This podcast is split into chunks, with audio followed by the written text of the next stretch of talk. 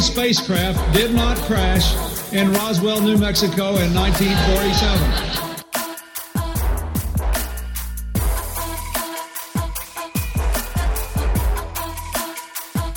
You know flat earthers, I guarantee it. But you don't know who they are because they're afraid of talking about it.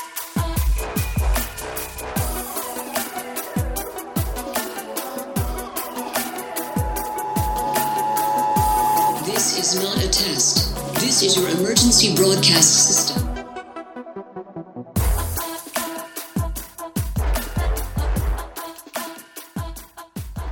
Hello and welcome to the 133rd annual Subliminal Deception Podcast, your weekly dose of conspiracy theory bullshit. My name is Cody. I'm joined by my pal Phil. How are you? Doing good, buddy. You know, I uh, I recently found uh, my own personal Jesus, uh, the true Messiah. It's in a game called Stormworks. So I've been playing the fuck out of that. Been having a really good time. How about yourself? Ah, so that is the religion that you are choosing to worship now is Stormfront. Stormworks. Stormwork. Stormfront is like a Nazi thing. Uh, yeah. yeah, it's uh, I don't know. It's not my type of game. I don't think from the way you've described it, but it sounds very fun. Yeah, it's not very fun at all. Actually, it's very frustrating. But uh, I just actually looked at my Steam account and it said that I've played it for nearly seventy hours. Hell yeah! In the past like ten days. Well, so, that, I mean, that means it's good. I'm pretty sure. Yeah. Oh no, it's it's interesting. It's just really frustrating. But yeah, what have you been up to? Oh man, you know, working, doing all that horse shit. Apparently, it's maybe supposed to snow tonight into tomorrow, so Ugh. that's uh, depressing. You know, the state of Minnesota and the Midwest in general all goes through like a what do you call that? Uh, we all go through seasonal depression together, and the snow yeah. just kind of amplifies it. But it is what it is. What I wanted to bring up, and this is pertaining to our show, honestly, we had the tragic events of Astroworld, uh, the death of eight people. Just if you listen to the the paramedics there, the story is just horrible, right? And yeah. I noticed a trend that humanity, or maybe it's just U.S., just cannot get away from. They instantly assumed it's some sort of fucking goddamn satanic ritual. Have you heard this already? No, I haven't. I have heard of the uh, the events and kind of who like who everyone's trying to blame. I believe they're trying to blame the singer. Yeah, I mean to be fair, there's no way in hell he didn't notice an extra 10,000 people coming into the concert and people were yelling on the stage to stop um, because there's people passed out and, and all that. But yeah, it's just, I don't know. But anyway, so eight people are dead, I believe, as of uh, last I've heard. Also, I hear people like this is all over social media and stuff. People are like, oh, it was a satanic ritual, and his stage was an inverted cross, and his little set design was a portal to hell and this and that. And I'm just like, guys, and this goes for you and I, Phil. We watched that Woodstock, was it 98 or 99 documentary? Oh, uh, yes. Yep. People in large crowds can act like fucking animals sometimes. And I think that uh, that's kind of what happened. Just too many people, you know, crushing each other to to watch the show. It was uh it's really tragic and it's really annoying that people just say this is some sort of uh satanic ritual or some shit. Actually somebody said that to me and I get I was like they said something about the antichrist or something. I said, "Yeah, that uh, that'd be cool and all if it actually fucking existed." But, you know, as we know, none of that stuff does exist, so there's that.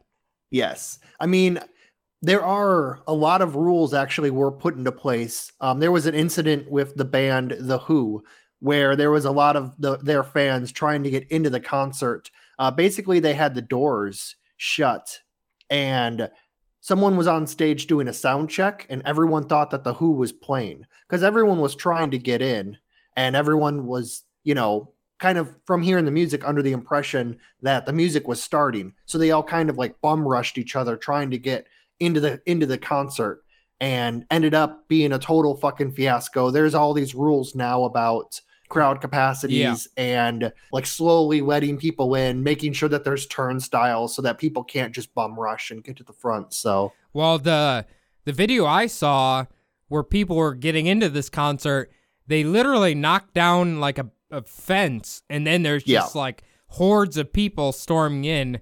Yeah, I, why is it large crowds in concerts? People just like act insane. yeah, I think it's I don't know if it's uh like a crowd mentality as much as it is just everyone wants to get to the front. Um especially now everyone has a camera in their hands. Everyone's trying to get the best shot to, you know, put on their social media. And when you have, you know, 10,000 people behind you and a gate in front of you or a stage in front of you, you know, something's got to give and it's probably going to be your your body, you know, unless you can climb out of there. Or it's like an avalanche, you got to stay on top. If you don't stay on top, you end up getting buried underneath. So, Yeah, it's uh, it, it's honestly super tragic. Uh, there's videos floating around everywhere of like literal dead people sitting there, and the concert's still going on. Um, it, it's it's really tragic, and you know what? This is why. Don't get me wrong. I like a concert every once in a while, but I don't want to go to a big ass show. Or if I do, let's have assigned seating, and then uh, we we don't run into those problems maybe. But uh, ask ask your 22 year old self that question. You know, I mean, we are getting a bit older, so it's a little different for us now. If we go to a concert now, we're probably sitting in an auditorium listening to it rather than being down on the floor. You know, Uh yeah, speaking of that, Phil, uh, I know you I never got to see him. You went to a Slipknot concert. Um Yes. are you familiar with a musician by the name of Machine Gun Kelly? yes, I am. So apparently he tried to go after Corey Taylor of Slipknot for no reason while he was at a show where Slipknot was like the headliner and apparently everybody has been attacking him because he's a dumb shit. Yeah, I don't understand quite why. Well, I mean, it's kind of weird. Who would think to start like some kind of beef with Corey Taylor, who's yeah. like I mean he's super famous, don't get me wrong, but it's not like uh like in the metal world there isn't really any like, you know, big beefs. Like if you hear you hear about like backstage, most of them are actually friends. Like whenever there's like those big like uh concert tours like Ozzfest or the Vans Warp Tour, those kind of shows. Whenever a lot of those bands are out there playing, like other bands will come out and watch them, like cheer them on and shit. You know, it's not a big like it's there's not a lot of beef between all of these. So I wonder kind of like why he did that. I know he did. He was uh he played the drummer in Motley Crue. No. Can't remember Machine Gun Kelly in the movie Oh, in the movie. about Motley Crue. Yeah. Right. Okay. I don't know if he's trying to get into like I don't listen to a lot of music right now. I don't know if he's trying to get into like like a like a rock band or a metal band type situation. I think he still raps mostly, but Yeah, I don't know. I just uh uh last thing before we get into the episode, everybody please go look up Megan Fox's uh social media when she was talking about her love for Machine Gun Kelly. If you die of cringe, I apologize, but it is bad. Anyway, Phil, let's talk about something a little happier, okay? You you take the episode away. So to begin uh, this week's episode, I really just want to thank someone, uh, a big fan of ours, gets a hold of us on Instagram all the time, always cheers us on. While I was looking for a topic for this week's episode, she actually messaged me with a great idea, and I just decided to go full bore into that. So thank you, Crystal, for all the support and for the idea for this week's episode. Hell yeah, thank you, Crystal. Now, to begin this episode, as far as UFO events go, the alleged crash of an extraterrestrial craft at Roswell, New Mexico, is the most widely known and possibly the most often referenced event of the 20th century in regards to extraterrestrials. And for today's episode, we are going to talk about a little known 1993 interview that actually makes claims that the most famous scientist in recent history Dr. Albert Einstein was actually summoned from his New Jersey residence to come and inspect not only the mangled flying saucer, but also the pilots of the infamous craft. All of these claims coming from his former assistant, a Dr. Shirley Wright, long before her death in 2015. Interesting. I gotta say, I don't know if I've ever heard this uh this before. This is uh I'll be looking forward to this. I'm surprised they could uh pry Albert Einstein away from all the bitches he's probably enjoying around this time period. Oh, definitely. Yeah, it's uh it's kind of weird. I mean, she sent me this and in all the articles that I had read were was pretty much uh almost like a leading up to this unveiling of the audio and of all of this stuff that was being just recently investigated. So I mean, this is all kind of leading edge, and not a lot of. Uh, I googled it. There's only maybe like 25 things that pop up before you start getting relevant searches. So it's pretty fresh. How many times did you have to look at that picture of him sticking his tongue out? Only a couple. Okay. Yeah. All right. Florida MUFON investigator and writer Sheila Franklin had heard from a mutual friend that was named Wanda in the articles about a Dr. Shirley Wright and her mentioning that she had traveled to New Mexico with Professor Albert Einstein and was interviewed in 1993 in Miami, Florida, asking her questions about her trip to the American Southwest, the crashed vessel, and the occupants inside of it. These stories were originally published in UFO Richard Leonard Stringfield's self published series, Status Report 7 Search for Proof in the Hall of Mirrors, which was the February 1994 edition of his series. It was actually published just nine months before his death in December 18th, 1994. Okay, I'm just gonna say. I mean, I would assume not only myself but everybody else. You hear status report. Uh, he's ripping off Star Trek, right? Status report? Well, yeah, Star uh, Star Trek and you know the military and quite a few other people. Okay. now, what the hell is the proof in the Hall of Mirrors? Oh, so that is uh basically it was just Leonard Stringfield was a you know decently famous UFO investigator. Uh, apparently not famous enough to actually get his uh, books published because all of his status reports were actually self-published. Gotcha. Okay. All right. It, it's just an interesting title, but I guess it's just spooky enough to be a uh, UFO book title. Yeah, he kind of, from what I read on his Wikipedia page, he kind of came into prominence in the 1950s and 60s when kind of like the UFO fever started to take hold.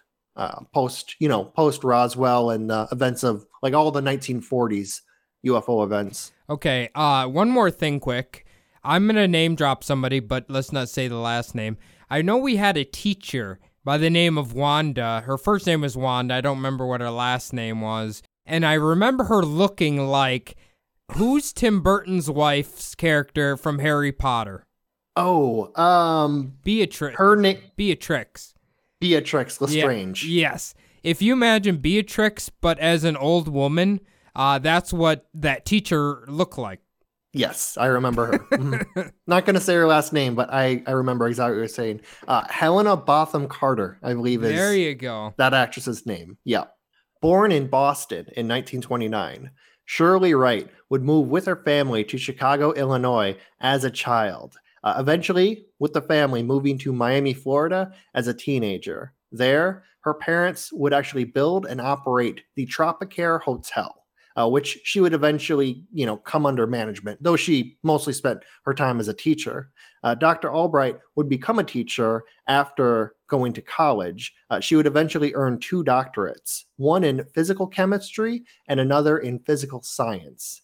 Teaching at many institutions, including Hialeah High School, JMH School of Nursing, Miami Dade Community College, Barry University, and the University of Miami. Though I'm not exactly sure if she was there during their big football runs. The U. Uh, yeah, the U. According to her 2015 obituary, she was a member of the Dominican Sisters Third Order. Uh, she was also a charitable person, donating a lot of money to scholarships for students who excelled in science. Why does Dominican Sisters of the Third Order sound like a band of mages in Skyrim?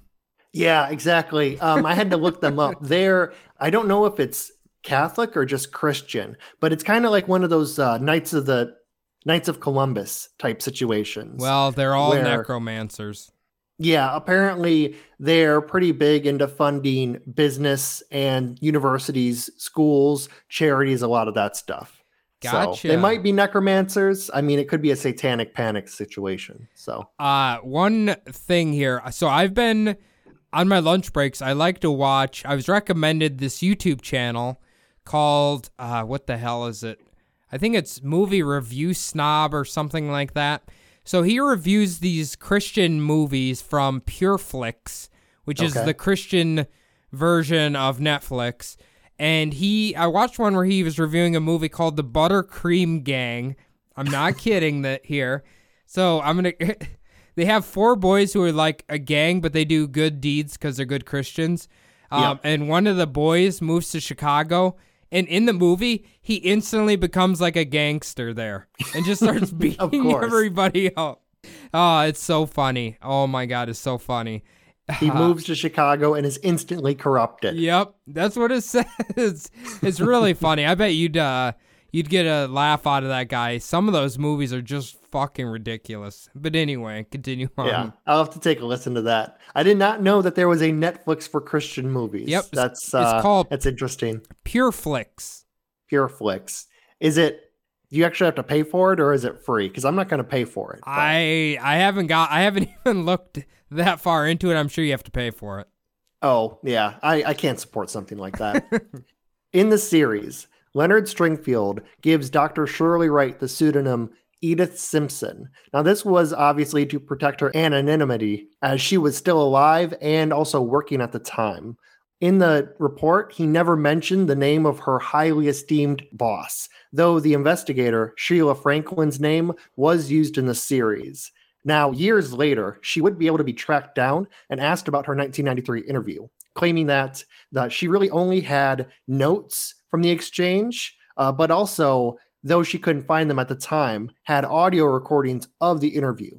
Eventually, she was able to find those tapes, though not all of them actually surfaced. Only about 18 minutes of the audio survived. Okay. Here's the thing. Why is it when you have important recordings, these people always lose them? Yeah, I know. We're we're gonna be talking about Okay, a little bit about that stuff. But this uh it's funny. It's funny like the how the important stuff always gets lost. Um it's like, you know, talking about she so she's a ufologist, so she probably has a lot of these recordings, a lot of interviews with people. Um she just happened to remember that she kept the recordings and the notes from this interview. So Yeah, I imagine all the rest of her recordings are fucking like Phil Donahue or something. Get them mixed up in there. Sarah, Sally Jessy Raphael, Yeah. old episodes that she taped. Yeah.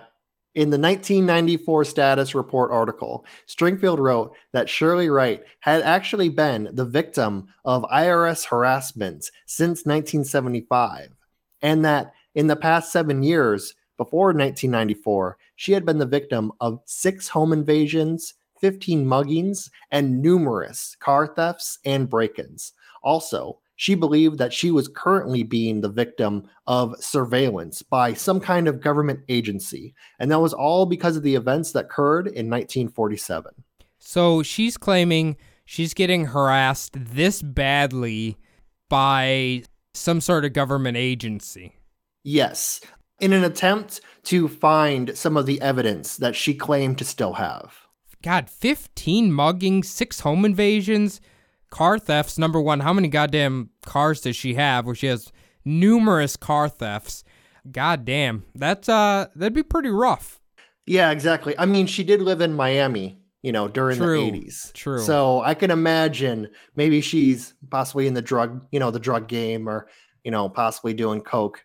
Maybe Yeah. that's all coming from the Colombian uh, cartels up there.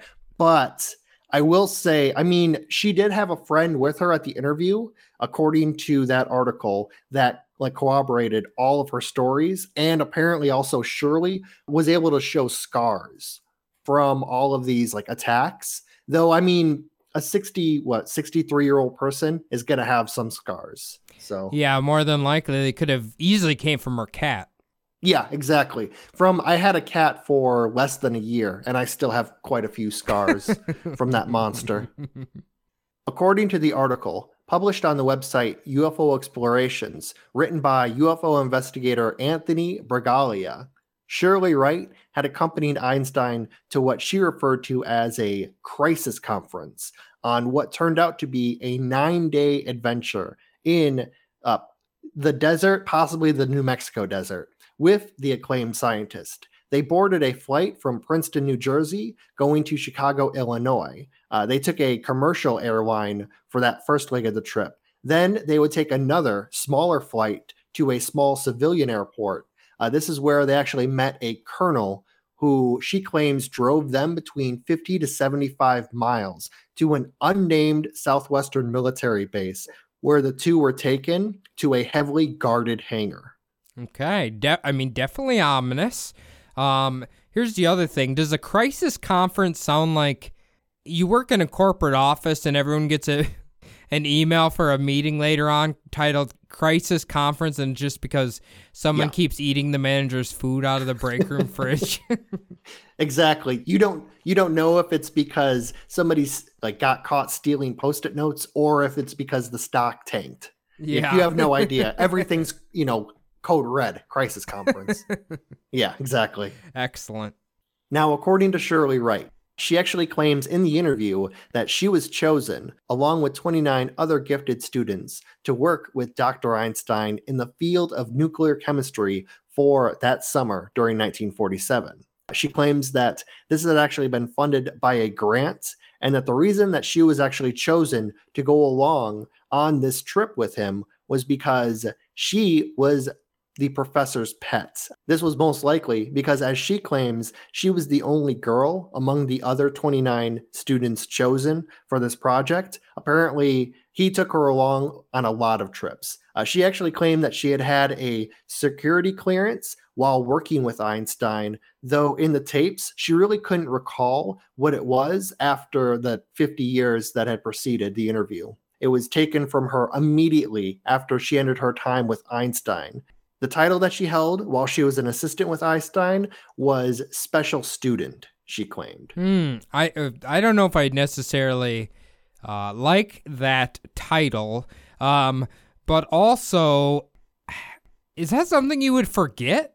Like uh, the level of clearance to the super secret place that probably you're allegedly going to see shit that's going to blow your goddamn mind. I mean, if it was on a badge that she wore every day, I doubt she would forget it. But if it was just something that she was given, if she just kind of got a letter saying you've been granted so so so and so, you know, security clearance, and that was like the last she heard of it until she needed to use it. I mean, according to her, she was working with him in the field of nuclear chemistry in 1947. It doesn't get much more like highly top secret than that at True. that time. Very So- true. Yeah. So I don't know. It's uh, I'm remaining skeptical. Yeah. I mean, I could see if it was just some, you know, if it was just a normal security clearance. Uh like if you're in the military, you probably have just baseline secret clearance. Then there's people who maybe a little bit higher, uh top secret, but then there's like many many levels above that.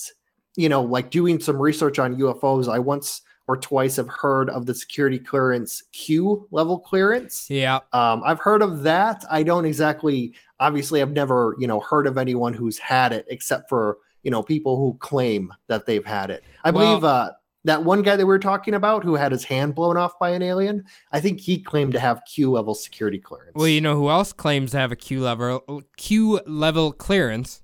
Who's that? The idiot known as QAnon. Oh, is that's that his where thing? his that's where the Q comes from. Oh, I had never, I actually Yeah. never heard about that. So what his name is is the Q is his Q le- level clearance, and then the Anon just stands for anonymous because on 8chan he's anonymous. Like okay. so we would be like sub D Anon if we were on there or something like that. Not very anonymous. No, but no. I suppose people don't really know our last names, so maybe that counts. there you go. So Wright claims that inside of that heavily guarded hangar, besides herself and of course her boss, Albert Einstein, were a large group of men and women who ranged from active military, civilian, engineers, scientists, uh, all along with, of course, their large group. Uh, she mostly, though, claimed that she had stayed back in the group And because she wasn't an important member of the group at all, uh, she hadn't really been given the same access that her world famous boss had been granted. Uh, she claims that she acted mostly as a gopher for her boss, Einstein. At the time, she said that she was 18 years old. Oh wow. Okay. Yeah. Uh interesting. So I guess, you know, this is a pretty standard collection of what would be considered to be intelligent people at the time, right? Um, a little bit of a generic range of uh, titles, I guess. Uh, you always, when you want to sound super smart, you have engineers and scientists, right? So I don't know. It's uh, it, it's interesting. I mean, I'm I'm waiting to hear more of the story. Yeah, uh, just kind of keep an open mind. It Yep. uh, we're going to talk about this, but also at the end we're going to kind of get into what's wrong. So this is the first part, just where I'm talking about this. So Gotcha. Okay. Inside the hangar, Wright claimed that there was a saucer-shaped craft. The size of this craft was about one quarter the size of the entire hangar space. Uh, she claims that it was made out of a material that was reflective when you looked at it from a distance, though upon closer inspection became dull. She thought that this material may have been possibly energy reflective or possibly even translucent. She also claimed that there was no apparent markings or writings that she could see on the craft, though she really did say that she didn't get a great look at it because of all the people that were around it. Uh, she did claim that from what she saw, one side of it looked like it had heavy crash damage. Okay, for uh, like if you were to take just that segment of what you just said, you could honestly basically like you just described uh, Jeff Bezos's head. Shiny at a distance Yeah. and dull. Yeah. Yeah, at close Uh, up. I didn't even think about that, but yes, that is true. Energy reflective right there. But anyway, yeah, this so I'm confused a little bit. So if we talk about Roswell, isn't the popular belief that the crash or the craft was kind of like obliterated when it crashed though? Yes, that is. So that's I'm going to get into that later Okay. on with one of the problems that there is with kind of this story and uh, kind of how it's portrayed. Could we be maybe under the impression there might have been two crafts that crashed at Roswell? Because isn't that one of the theories as well? Like two of the crafts hit each other? Well, I I'm going to mention it a little bit in the you know the future of this episode, but uh, from what I was reading, there was actually three separate like crashes during the summer of 1947. All the crafts eventually were supposedly taken to the same place, but we're not really sure which one she is talking about. Okay, all right. Now, according to Wright, the scientists and engineers in the group were very interested in the propulsion of the craft. Uh, they were also interested in how they would store what we would think of as food for this long trip. Uh, they were also wondering uh, how the life support inside the vessel worked. Uh, though really, she wasn't permitted to go inside. She claims that many of the other, far more important members of the conference had been granted that access. Uh, and in the interview, she stated that the that the craft was filled with equipment, a lot of it emerging from the floor, had pods that were emerging from the floor, and that the craft was very sleek and, in her word, trim, whatever that Hmm. means. Do you think they had curtains over the windows? Yeah, uh, I mean, obviously, you know, they're not. It's it's not a shitty apartment. They're not going to well, be I mean, they so- probably took after the uh, the one ship we we talked about. Um, but in all Oh yeah, I remember. Uh, but in all seriousness, can you imagine you are allowed access to walk into a ship that you've never seen before and you do not understand how it works? I don't know. What would it send you into shock almost looking at all this weird shit? Yeah, I mean, I don't know about looking at the craft would send you into shock. I mean, if you actually saw the craft, you know, inside. float up in the air and fly away, then that might send you into shock. But just seeing it like there on the ground, it would just look like a car accident in my mind. You know? But I- I'm saying for like you personally, if you were allowed to walk through this thing, man, that shit would like blow your mind. It would feel like you were in a dream or having like an out of body experience. You would you wouldn't even realize your feet were on the ground, I imagine. You would just Yeah. be floating, wondering what the fuck's going on. But yeah, I can see what you mean. Probably like how you felt the first time you watched The Dark Knight, kind of. Oh yeah, of course. when you when you thought that the movie was over when the Joker got caught, and then it turns out it was only the halfway point.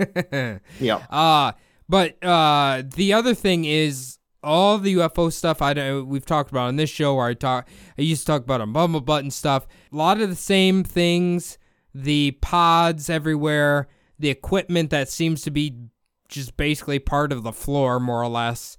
Yeah. Uh not really any trim, very sharp walls, things like that. So that's a very interesting detail.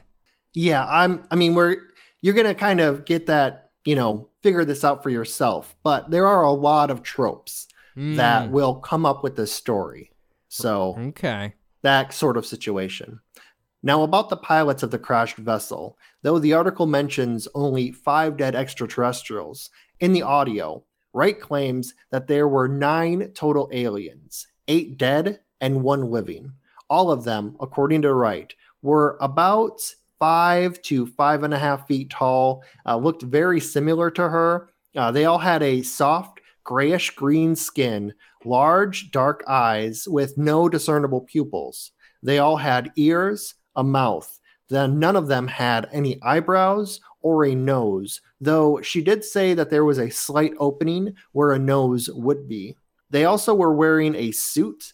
The suit appeared to have fabric that was unrecognizable to her, and it didn't have any type of fasteners. This suit covered their entire bodies, with the exception of their hands and their head.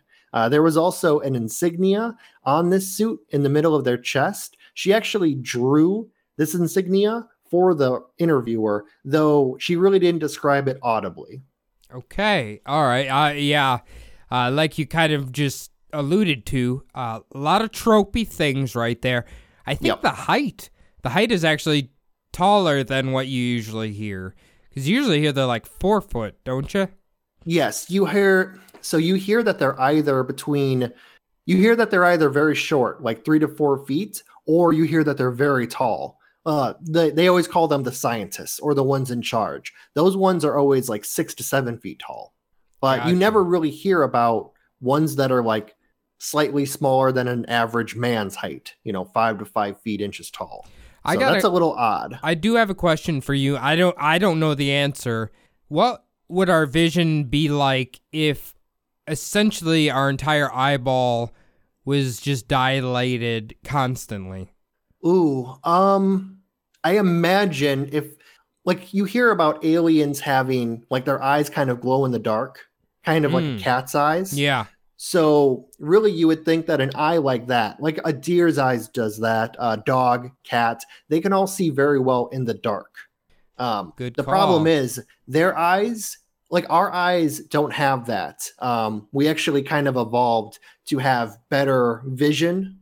Um, so if we had eyes like a cat, we couldn't drive a car because we wouldn't be able to like focus on any, you know, like one thing really well. Um, but they, I imagine if they had eyes like that, then they could see really well in the dark, though they couldn't really see, you know, they Like, couldn't really away? pinpoint things. Yeah, like in their field, you know, like we have very bad peripheral vision, but we have great like direct vision, like right in front of us. So I imagine their eyes would be like that. it just it, the only reason I'm asking that is because um when when I play like the let's say when I play with my cat, right? You kind of are simulating them attacking prey, right? And when the cat is getting ready to pounce, their eyes almost turn into a whole pupil. So it's like they're very intensely focused at that point. So I don't really know exactly what happens to their vision prior to them say attacking, but no matter what when they're like ready to focus in on something, their eyes get like really big. I have kind of heard about that. Uh, from what I understand, well, for their night vision, cats mostly hunt at night. They're Yeah. nocturnal creatures. So I think that is when their heart starts to beating, like when they're about to pounce or when they're hunting prey. That's kind of like humans. When humans get, you know, elevated heart rate, our pupils dilate. So they're kind of like taking in all of the stimuli to figure out what's going on. Hmm. So in any event, you know, I would imagine that a cat is opening it, you know, opening its pupils to take in as much light as it can, so it can see everything. Well, you know what? Maybe one of these days when I'm wiggling that cat toy around and Gray Alien will pounce on it and play. Possibly, yeah. All right, continue on here. Now, differing slightly or possibly adding on to the audio interview, uh, Sheila Franklin in the status report writings claimed that Wright, Einstein, and the rest of their small team were taken on another trip, this time 50 miles in what she called canvas covered troop carriers, uh, which were escorted by jeeps. Now, they were taken to a second building where inside was a creature on a gurney this creature was struggling in pain, and though it never audibly spoke, she said that it could be heard making strange noises. Now, according to the status report article, she also would claim uh, outside of the audio recording that it was struggling against the men trying to restrain it, uh, even blowing up its chest in an effort to kind of get away from them. She claims that it was lying down, but eventually it would sit up.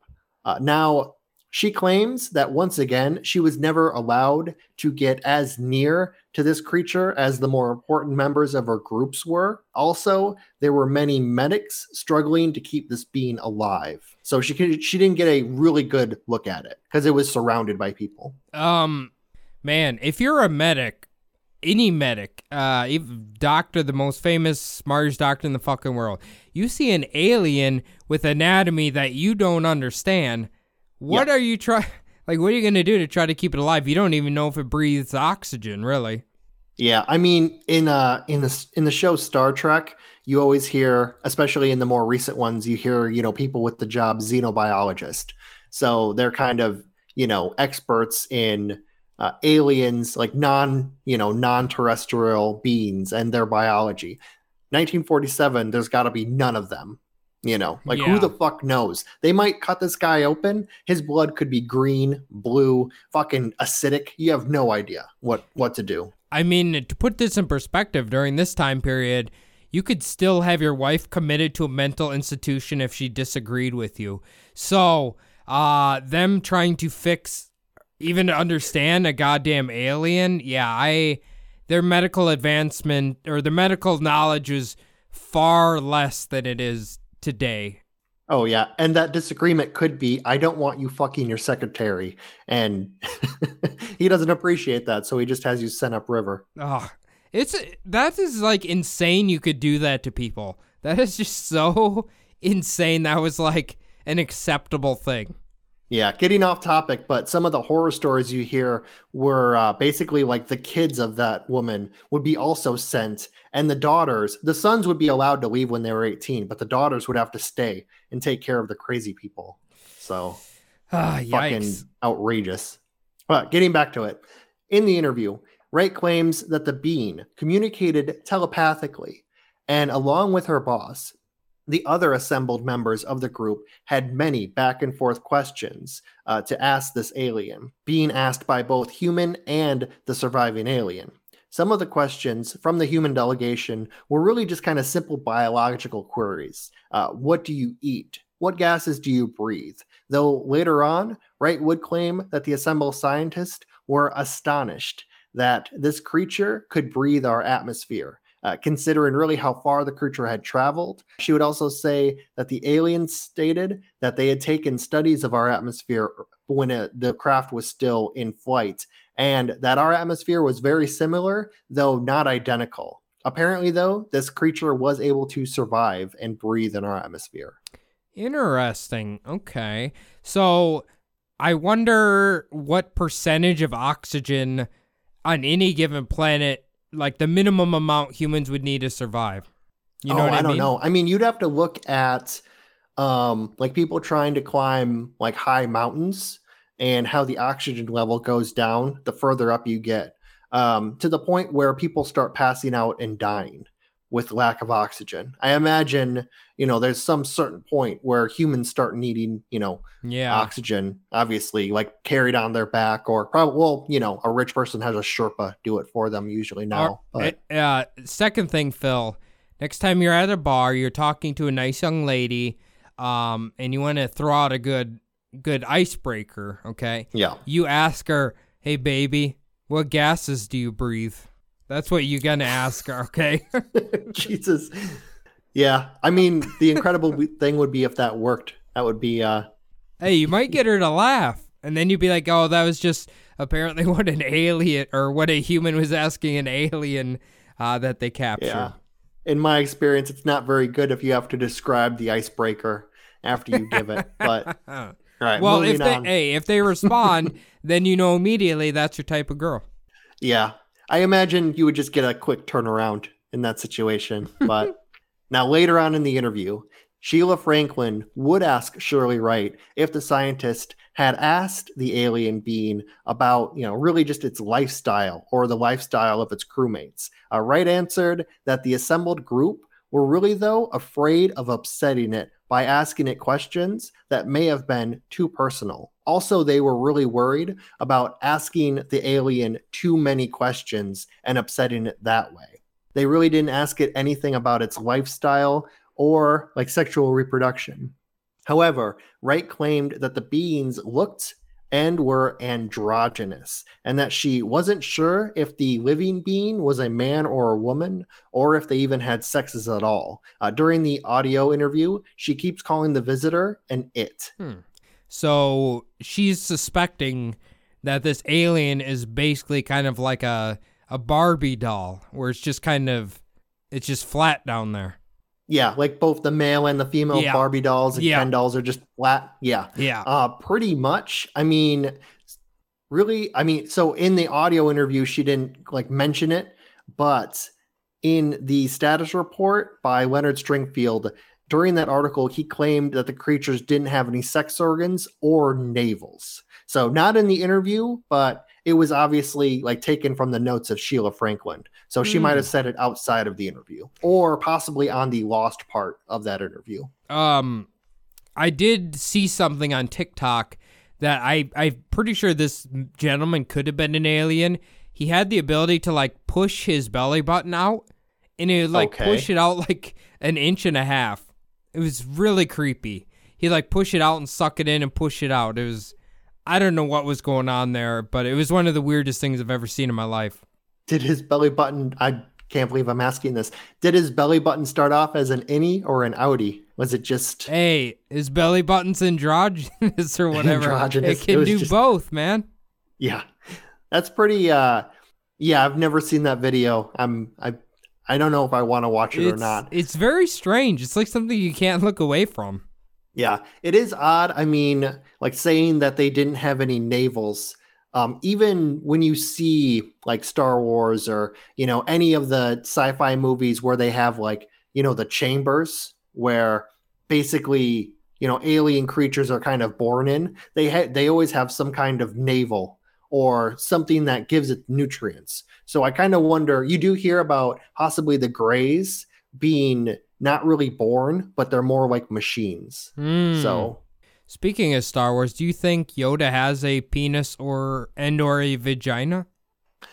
I would imagine uh, I I have seen you know mo- like books, and I think there was a graphic design like one of those novels, but there was a female member of Yoda's species. So I do think there are male and female. don't even- but that's fiction. It, so. uh, even in like um, the Mandalorian, they don't really even say what species he is. I don't think Baby Yoda. I'm referring to. Oh, Baby Yoda. Yeah, I have no idea. I I've watched the first season. I actually still need to watch the second and third. I Uh, believe they're on now. uh, or Grogu, uh, for you assholes out there. That's that his real name? name? It's his real name. Oh, okay. Yeah. I'm, I'm not that huge into it, so It's a good Christian name. I'll just say that. it's, a, it's a good Christian name. It'll get him into heaven. now, other questions directed at the alien pilot were more technology based. Claims that a lot of the professors wanted to know how the propulsion system on their craft worked. Other questions that the scientists and engineers had was really for the craft what kind of life support system did it have and how did it keep the aliens alive? Neither of which Wright really gave an answer to during the interview. Though, when the question of why they were visiting was asked, she gave the answer that the aliens' kind were having some sort of energy crisis and that they were looking for new forms of energy, uh, really just to replace their own existing one. Now, apparently, the members in attendance thought that this, of course, meant that the aliens were going to colonize the planet. Though Wright quickly made the claim that the creatures told them that they had absolutely no interest in colonizing Earth, also making sure to point out that humans knew very little, possibly nothing, and that to them, humans were not menacing or threatening at all. And this actually got a pretty good laugh out of the interviewer, who probably disagreed wholeheartedly about humans. Mm, Yeah, well, that is probably why humans are not menacing to other advanced civilizations um, because of their own ego. Yeah. Here's the thing, though. In all reality, Phil, let's say you you just got hurt, your legs are broken, you're in severe pain, and someone is asking you how to describe the ve- the ships that you make on that game that you play all the time. Yeah. It's gonna be a little hard. Yeah. You're going to be a little perturbed, a little Yeah. upset. little like, can you guys help me and not quit asking me about this shit right now? Would you mind closing up the big ass wound on my leg first? yeah. then I'll tell you all about the oxygen system on my fucking plane. Yeah, I all that you want. I imagine that's a little complicated for this alien to explain to them right now. Yeah, um, I'm not really sure about. So I did listen to this interview quite a few times, like taking notes, just kind of listening to it without taking notes, so I could take it all in. Uh, from what she was saying, if like if I had to guess, kind of what maybe possibly this you know alien pilot might have meant. So it it kind of shot down, in her words, like kind of like really quickly, like right away, it shot down that it was not interested or its people was not interested in colonizing the planet. What I kind of took from that, maybe like in my mind, kind of spun it around and said possibly they were actually looking for other advanced species somewhere to find maybe better propulsion systems, better energy sources, and that the Earth, you know, humans were too primitive. I mean, the best thing that we had at that time was the start of nuclear power, which would have been like child's play to them. So that's kind of like the gist of it, I felt like. Of course, I have no idea. That's just kind of where my mind took me to. Hmm. Well, yeah, they probably came to Earth and like the most advanced thing we have is a Willys Jeep, and then Yeah, yeah, the exactly. aliens are dying of laughter.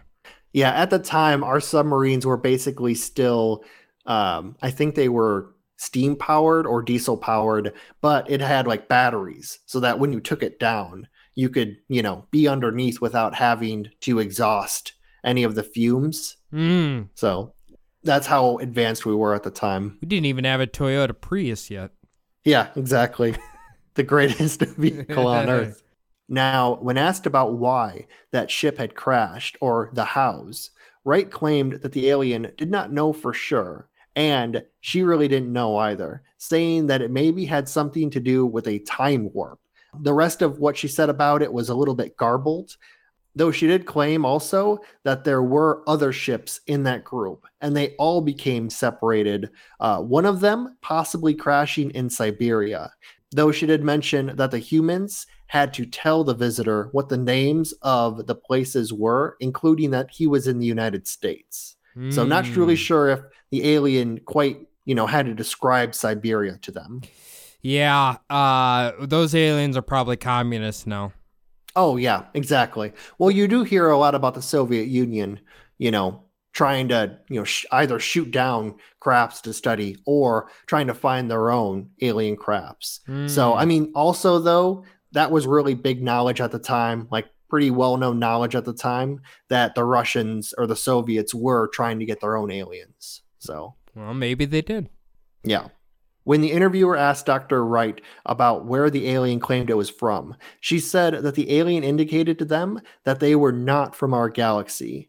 Also, it gave the name of a star system, but Dr. Wright claimed that the name of it really sounded like gibberish to the humans, and that as far as she knew, uh, we still did not know where that star system was located. Hmm. Okay.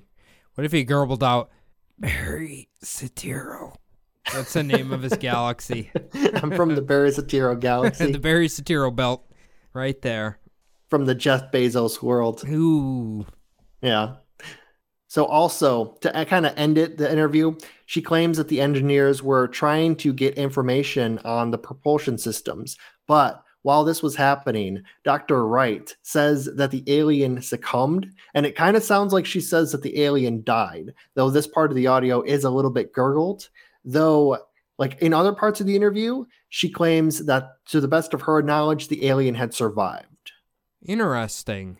Um, Yeah. Here's what I'll say about this I have not heard of her or Einstein being there, but I have heard from allegedly people who worked at Area 51 or whatever said there's one alien there that has a name or they've named him and he speaks to people telepathically. So if there's any truth to this or there's any truth to that, maybe this is that alien. Yeah, I've also heard of that alien. Oh, he's, he's got a weird kind of soup, like kind of cool sounding name. I think his name starts with a J, but I can't think of what his name is. Yeah, it's some it's something rad. Yeah. So that's the end of the first part of this episode. Uh, kind of like her story, what she claims through both the audio and from the notes taken from Sheila Franklin. The second part of the episode kind of gets into the problems with Shirley Wright's stories. Uh, also, kind of what Leonard H. Stringfield had to say about her and her fantastical story in his February 1994 edition of Status Report. So this is where the sub D meat and potatoes comes in right here.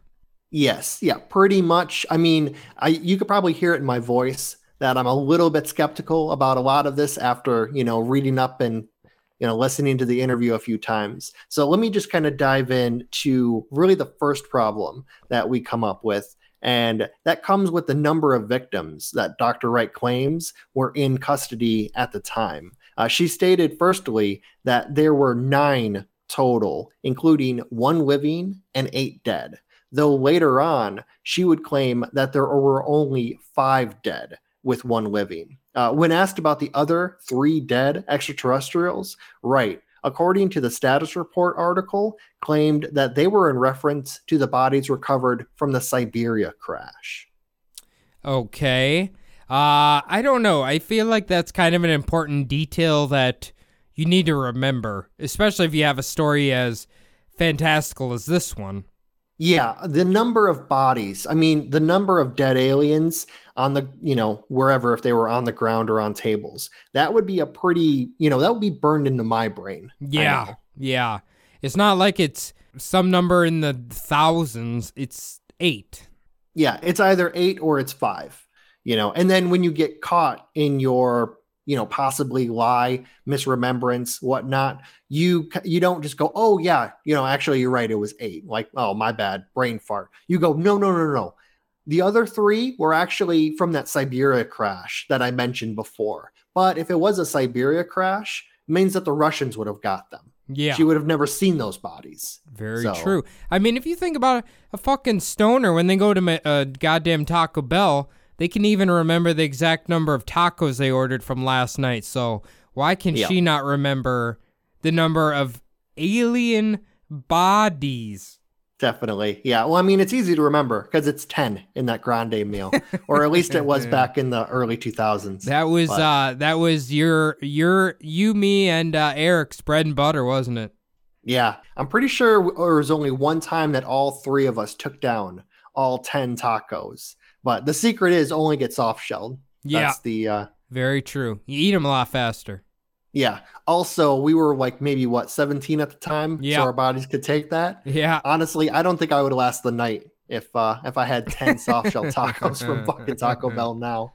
So another problem that we really kind of run into with this whole story is that this conference, as she mentioned, required a security clearance and involved only those with really a need to know. Now, somehow, Sheila Wright, 18 years old at the time, not only gets into the hangar to see the crashed vessel and the indeterminate amount of dead alien bodies, but also she gets driven an extra 50 miles to be in a room with a living ET if only for a few moments, uh, before she was being ushered out of the room quickly, as she states, seemingly never really getting a great up close view of the dead aliens, the craft, or the living alien. She always claims that she was towards the back, she was unimportant, there were people around everything. However, she is always able to recall every single little detail about what she is discussing, including what the aliens looked like, what the craft looked like. She even mentions that she was never allowed inside the craft. However, give very intimate details of the inside of that craft in that same breath. Now, she also claims that she wasn't really anywhere near the group while they were talking to the aliens and she was out like kind of like rushed out quickly she has knowledge of all of these dialogues that are happening between the scientists and the alien, even though they're all happening telepathically. Also, in her interview, she claims that she knows about the alien succumbing or dying or whatever she means, even though in the same breath, she states that she was at her hotel at the time. Hmm.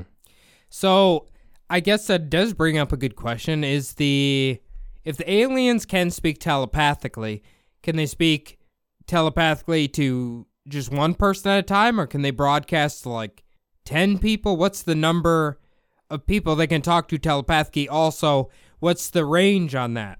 Yeah, exactly. She never really mentions it. She just mentions that they were having conversations telepathically, uh, not really mentioning who was involved in these conversations.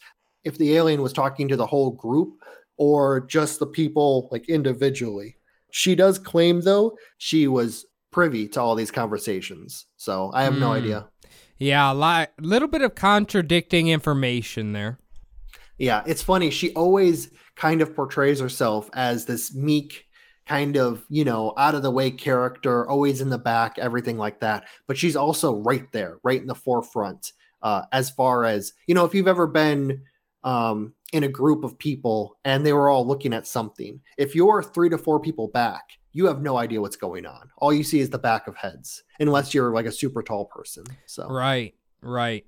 Now to add to that, for someone that I mentioned before didn't get a very a very up close, unobstructed view of the alien creatures, she sure did give a pretty in depth description of their clothing and features all of which, of course, were extremely prominent tropes of alien beings at the time, which would have been highly present in most sci fi movies of the past 50 years before 1993. Yeah.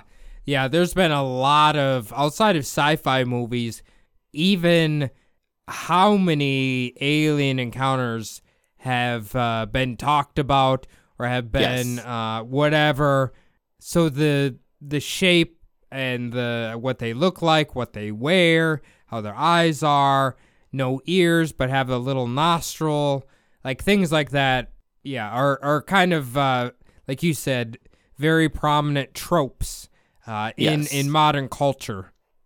Yeah, definitely. I mean, 1993, there was, I mean, we used to love that show Unsolved Mystery. I used to love it whenever they would have, you know, any kind of like the alien sightings or the, you know, the close encounters, that kind of stuff. You could see it just on there. They would have always, it was the same look. It was just the standard gray portrayal. Yeah, you know? exactly. Yeah.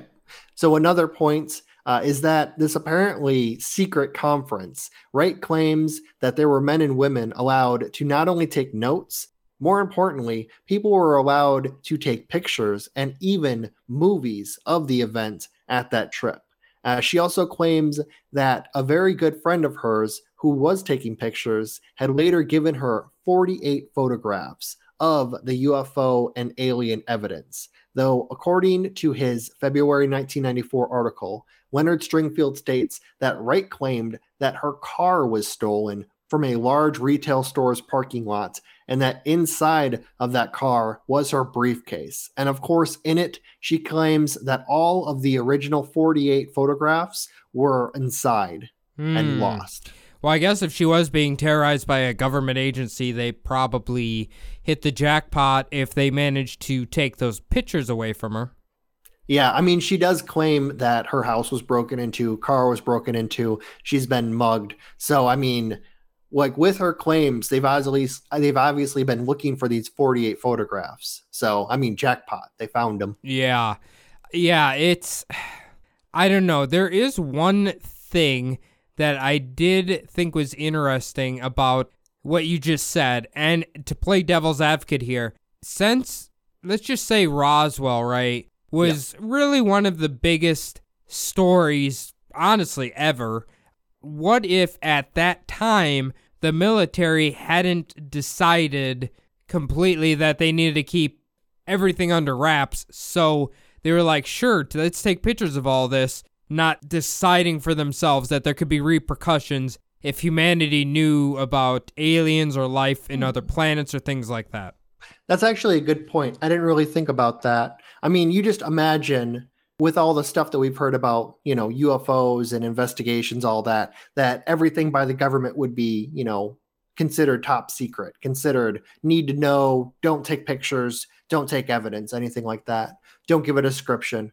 So, yeah, uh, back in those days, it was kind of the Wild West, even with that one major getting permission to kind of like tell the, the media about the crash and his findings. Yeah. So, So I I could easily see them just not having made the decision to keep things like that secret. yeah, but then later on, trying to track down all of the photographs and videos. I can see that. That's actually a pretty good point. Yeah. Later on, though, Dr. Wright would claim that that briefcase, along with the vehicle, had been recovered. She stated that she was actually having problems with the police in getting those photographs back, claiming that she was afraid to describe the pictures because she was having other problems with the local municipal government. This was in regards to her home property. She was also saying that the officers who had her photographs were making sarcastic comments about what was on those pictures. Now, at the end of the article, Stringfield states that Dr. Wright had promised to attempt to get the photographs back, uh, though it would be after she had ended her problems with the local government. So, kind of one of the deals is she keeps claiming that she has pictures, but she can't find them. Then she finds them and they, they get stolen. That kind of deal. Uh, in the article, he kind of makes it seem like she, they're getting kind of like pulled around, you know. So what year did she say these pictures got taken by the way or is it just they got this is in nine.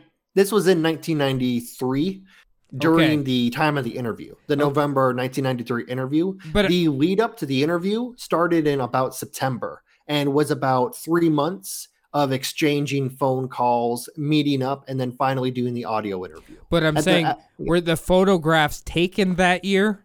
Like like Oh. like stolen. She claimed that her vehicle had been robbed, um, like at that time. So I'm guessing during 1993. I didn't get an exact year on when she claimed the photographs had been taken. She made it like in the interview, or no, in the article, it sounded like it was recent history, like it had just happened. So here's where I will see a hole in that because while there certainly will be cops who just wouldn't make jokes about or whatever, people in the 90s really liked aliens and really wanted to find out stuff about aliens. So I guarantee there's at least one cop who looked at those photographs and would have said, wow, this shit's pretty crazy, you know, or said something, you know what I mean? Oh, I don't know. 90s Miami cops were probably coked out of their fucking gourd. Well, I- yeah, that's true. But I don't They were know. probably just pissed there wasn't drugs in that briefcase that they could steal. true. That's very true.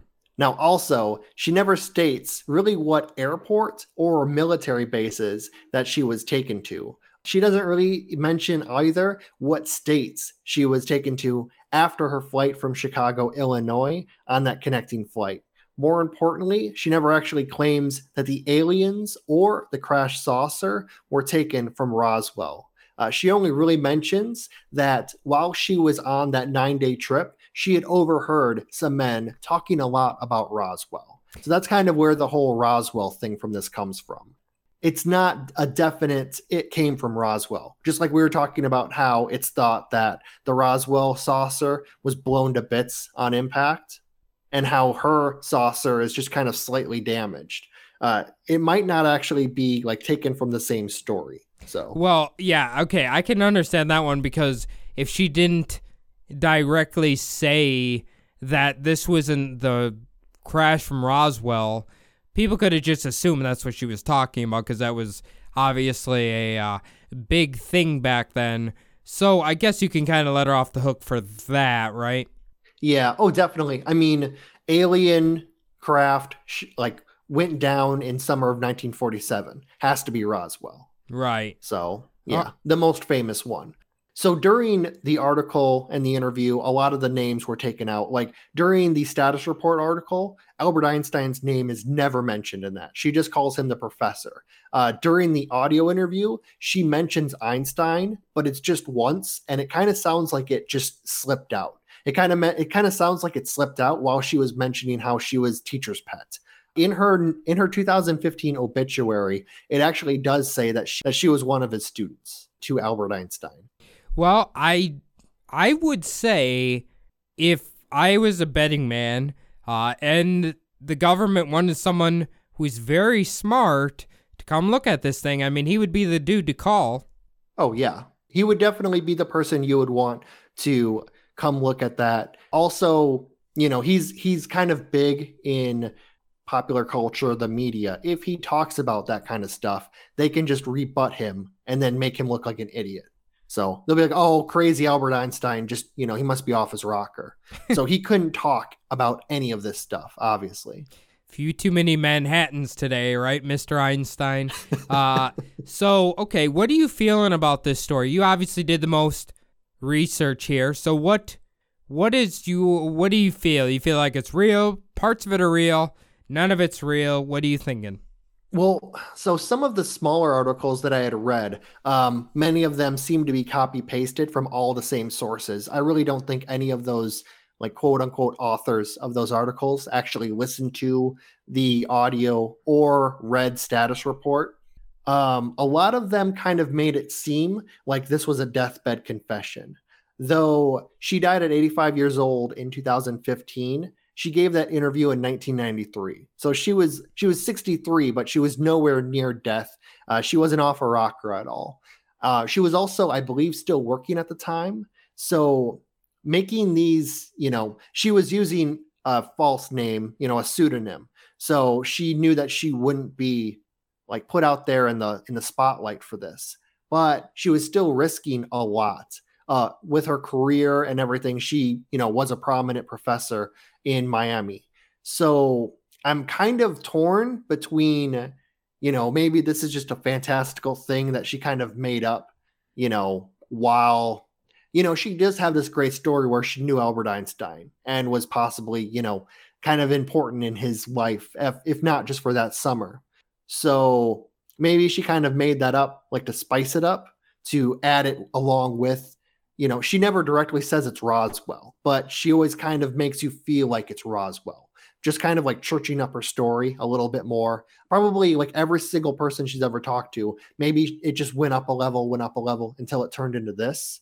Um, I also, I don't know, I'm just torn between why would she make this up? Like she never profited from it at all.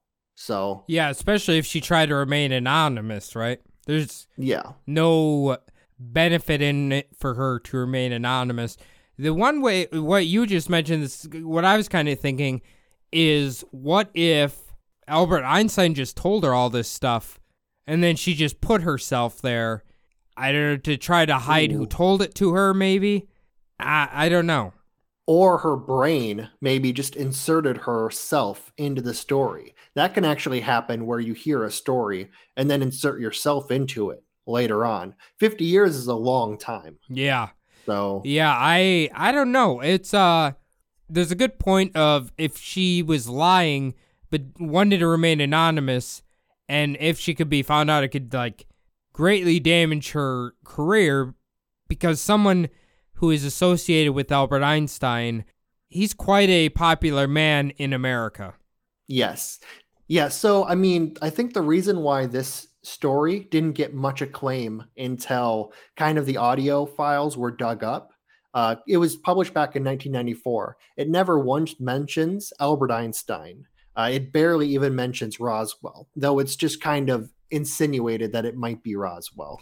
It's kind of in this lesser known book by this lesser known ufologist. This could have gotten big at the time, but it really probably wasn't very likely. You know what I, I'm going to say too, last my closing thoughts here. The thing that I like about her story versus other people's story is it's a lot more plausible. And what I mean by that is her going to this military base where they had a alien craft that they didn't understand. A lot hmm. more plausible than you have someone I can't think of his name right now where it's like some alien can't resist him sexually and she's coming and sucking his cock while he's unconscious every night and he has alien babies all over the galaxy like you know the gap difference between the believability in those two stories are quite wide in my opinion Yeah, I actually, I kind of do. Now that you mentioned that, I do like that about this story also. I mean, she does mention for a little bit that she was Albert Einstein's, like the professor's pet. You know, she was chosen amongst the 29 other students to go with him on this trip. That's really the last time she puts herself over. Every other conversation she has, she says, Oh, I was a nobody. That's why I kind of was able to just walk in. No one noticed me there. I, I was a nobody. I was in the back of the group. I was this, I, you know. She never claims that an alien walked up to her and claimed that she was the greatest mind of her generation, you know, like some people do. They always claim that the aliens think that they are special, you know. Yeah. And here's another good point. Um, if she's already one of those people who's just naturally a good wallflower, if people are kind of in shock from what they're seeing, that girl might have just straight up disappeared in their mind. Oh, yeah, disappeared from the crowd. Like no one would have. And also, she's standing next to Albert fucking Einstein. Who the hell's going to notice anyone standing next to him? you know, like that's also a good point about that too. Is it's probably pretty easy to blend in when you're standing next to one of the most famous people of that time. Right. Exactly. Well, uh, I guess uh, that was a excellent episode, Phil. I think what we got to do is tell anybody if they have their opinions on this story or if anybody else has more information about it. Where can they contact us, Phil? Yeah, if you want to get a hold of us, uh, we love hearing from everybody. You know, subliminaldpodcast at gmail.com. Uh, if you want to, you know, send us anything, uh, we love to hear from our fans. Any information on this would also be great. Probably a better way to get a hold of us. You know, just be like Crystal and get a hold of us on Instagram, uh, Subliminal Deception Podcast on IG. Uh, if you guys have any, you know, really good ideas for an episode that you think that we maybe would be interested in studying and talking to you guys about, we would love to hear them. Uh, thank you again, Crystal, for this episode idea. Uh, it was a lot of fun researching and looking into. Normally, when we do an episode, they're already done to death. So I had actually only found one other podcast that had done this. So thank you for that. Cody and I also have our own Instagram accounts. Mine is SDPodPhil. Cody, you got one? Yeah, follow me on Instagram at Cody's Above or follow me on TikTok at Cody's Above. Yeah, throw me episode ideas too if you would uh if you would like. The last thing we need you guys to do is to log on to iTunes and leave the show a five star review. Doesn't really matter what you say, just type whatever the hell you want. Or if you're a Spotify user, all you got to do is hit that follow button. And thank you to everybody who's taken a few minutes to do that for us. We greatly appreciate it. Well, guys, uh, like I said, awesome fucking episode. Great job, Phil. We see you. you. Get, we'll see you guys next week. Thanks, guys.